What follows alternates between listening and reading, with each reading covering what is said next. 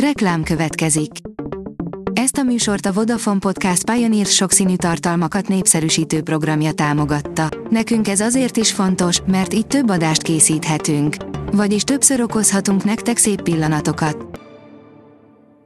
Reklám hangzott el.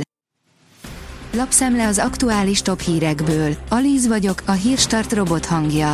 Ma január 26-a, Vanda és Paula névnapja van. Bontják a Balatonfüredi görög falut, írja a Telex.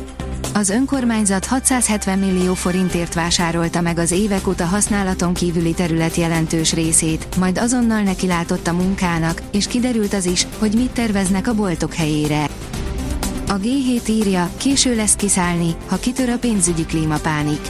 A klímaváltozással nem csak az a baj, hogy megsülünk vagy éhen halunk, hanem összedöntheti azt a pénzügyi és gazdasági rendszert, amely kimenthetne még a bajból. A 24.hu kérdezi, ha abból sem profitálunk, amikor Orbán Viktornak igaza van, mi van, ha nincs igaza? A korábbi ígéretek ellenére Magyarország lett az utolsó ország, ami a svédek és a NATO között áll. Hivatalos magyar követelések hiány Bánszegi Rebeka, Bita Dániel és Kerner Zsolt arra keresett válaszokat, hogy a racionalitást felülíró sértettségen kívül milyen érdekek és remélt hasznok motiválhatják a kormány mozgását. A Forbes szerint felajánlotta lemondását az egyik legbefolyásosabb magyar nő. Pulykákhoz hasonlította az utasokat, Walter Katalin BKK vezér, felajánlotta lemondását, Karácsony Gergely főpolgármester azonban nem fogadta el. Az RTL.hu oldalon olvasható, hogy Orbán Gáspár ügye hemzseg a furcsaságoktól. Nézze meg, hogy próbálta elrejteni magát Orbán Viktor miniszterelnök fia, Orbán Gáspár, aki részese a csádban tervezett magyar katonai misszió szervezésének. Nem ez az egyetlen szokatlan fordulat.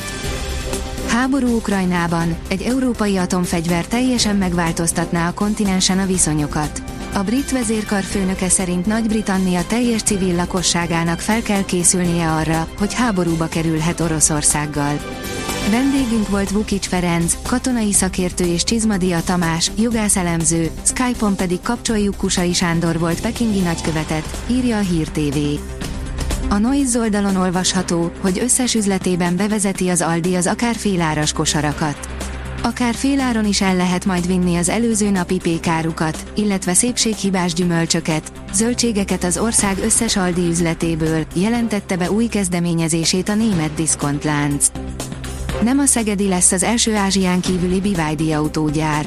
Bár a BYD Szegedi beruházásának részletei még nem ismertek, egy üzeme biztosan előbb készül el a BYD-nek Ázsián kívül, áll az Autopro cikkében. A Bitcoin bázis szerint Párizsban az elit elleni forradalom magvait vetik el a gazdák.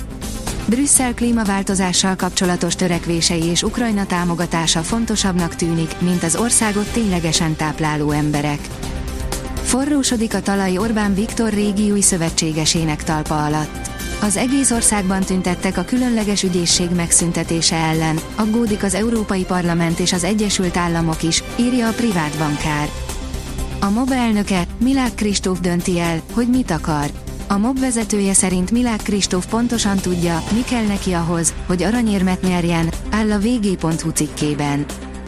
Biztonsági intézkedés a fradisták üzenete miatt. A cég visszamondta a női kézi csapat támogatását, Kubatov Gábor élesen kritizált, írja a 24.hu.